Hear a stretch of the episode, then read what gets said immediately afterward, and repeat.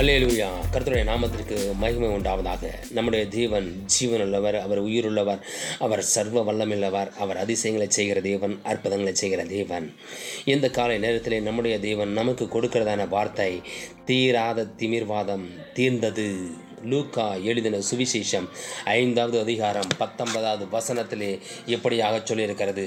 ஜனக்கூட்டம் மிகுந்த மிகுதியாக இருக்கிறபடியினால் அவனை உள்ளே கொண்டு போகிறதற்கு வாய் காணாமல் பீட்டின் மேல் ஏறி தட்டோடுகள் வழியாய் ஜனங்களின் மத்தியில் இயேசுவுக்கு முன்பாக அவனை படுக்கையோடு இறக்கினார்கள் என்று தேவனுடைய வார்த்தை சொல்லுகிறது. அங்கே தேவன் ஒரு கிராமத்திற்கு சென்று கொண்டிருந்த பொழுது அந்த ஊரிலே கேள்விப்பட்ட ஒரு குடும்பம் அந்த குடும்பத்திலே திமிர்வாதக்காரன். அவனால் அவனுடைய வியாதி எங்கேயும் சுகமாக்கப்பட முடியவில்லை. அவனுடைய வியாதியை எங்கேயும் குணமாக்கப்படவில்லை.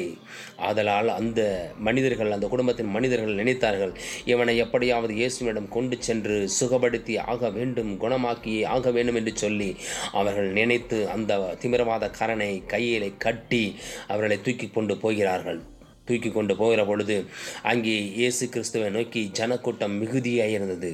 ஆனாலும் அந்த மனிதர்கள் சோர்வடையவில்லை. அந்த மனிதர்கள் அவர்கள் சோர்ந்து போகவில்லை. இந்த கூட்டத்தை பார்த்தவர்கள் சோர்ந்து போகவில்லை. உடனே அவர்கள் ஒன்று செய்தார்கள். நாம் இவனை எப்படியாவது குணப்படுத்தி ஆக வேண்டும் என்று சொல்லி அந்த வீட்டின் மீது ஏறினார்கள்.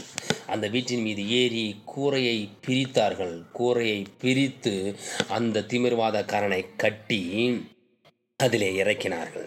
இங்கே இரண்டு காரியங்கள் நடைபெறுகிறது. ஒன்று கயிறால் கட்டியவர்கள் இன்னொன்று கயிறால் கட்டப்பட்டவர்கள். இங்கே கயிறால் கட்டியவர்கள் அவர்களுக்கு அவர்களுக்கு ஒரு எண்ணம் இருந்தது. இவனை எப்படியாவது சுகப்படுத்தி ஆக வேண்டும் என்று சொல்லி. இதை கேட்டுக்கொண்டிருக்கிற தேவ பிள்ளையை எப்படி அந்த கயிறால் கட்டியவர்களுக்கு அந்த நம்பிக்கை ஒரு உணர்வு விசுவாசம் ஒரு உணர்வு இருந்ததோ அதே போல நமக்கும் ஒரு உணர்வு வர வேண்டும் ஒரு விசுவாசம் வர வேண்டும் ஒரு நம்பிக்கை வர வேண்டும். கர்த்தர் நமக்கு நிச்சயம் விடுதலை கொடுப்பார் என்று சொல்லி நமக்கு ஒரு உணர்வு வர வேண்டும்.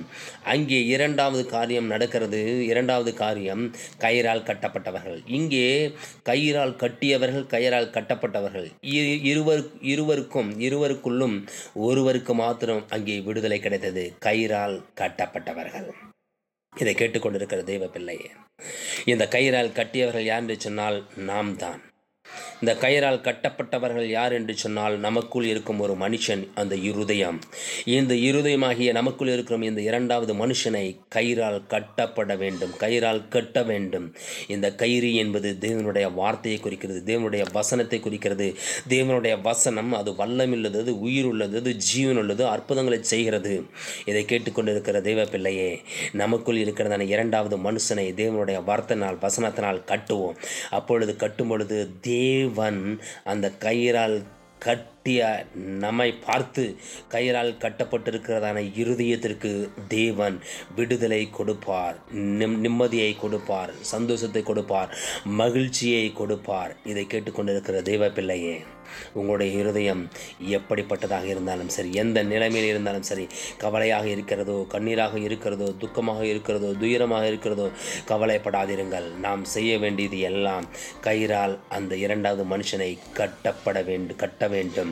அந்த இரண்டாவது மனுஷனை கட்டி தேவனுடைய சமூகத்திலே இறக்க விட வேண்டும்.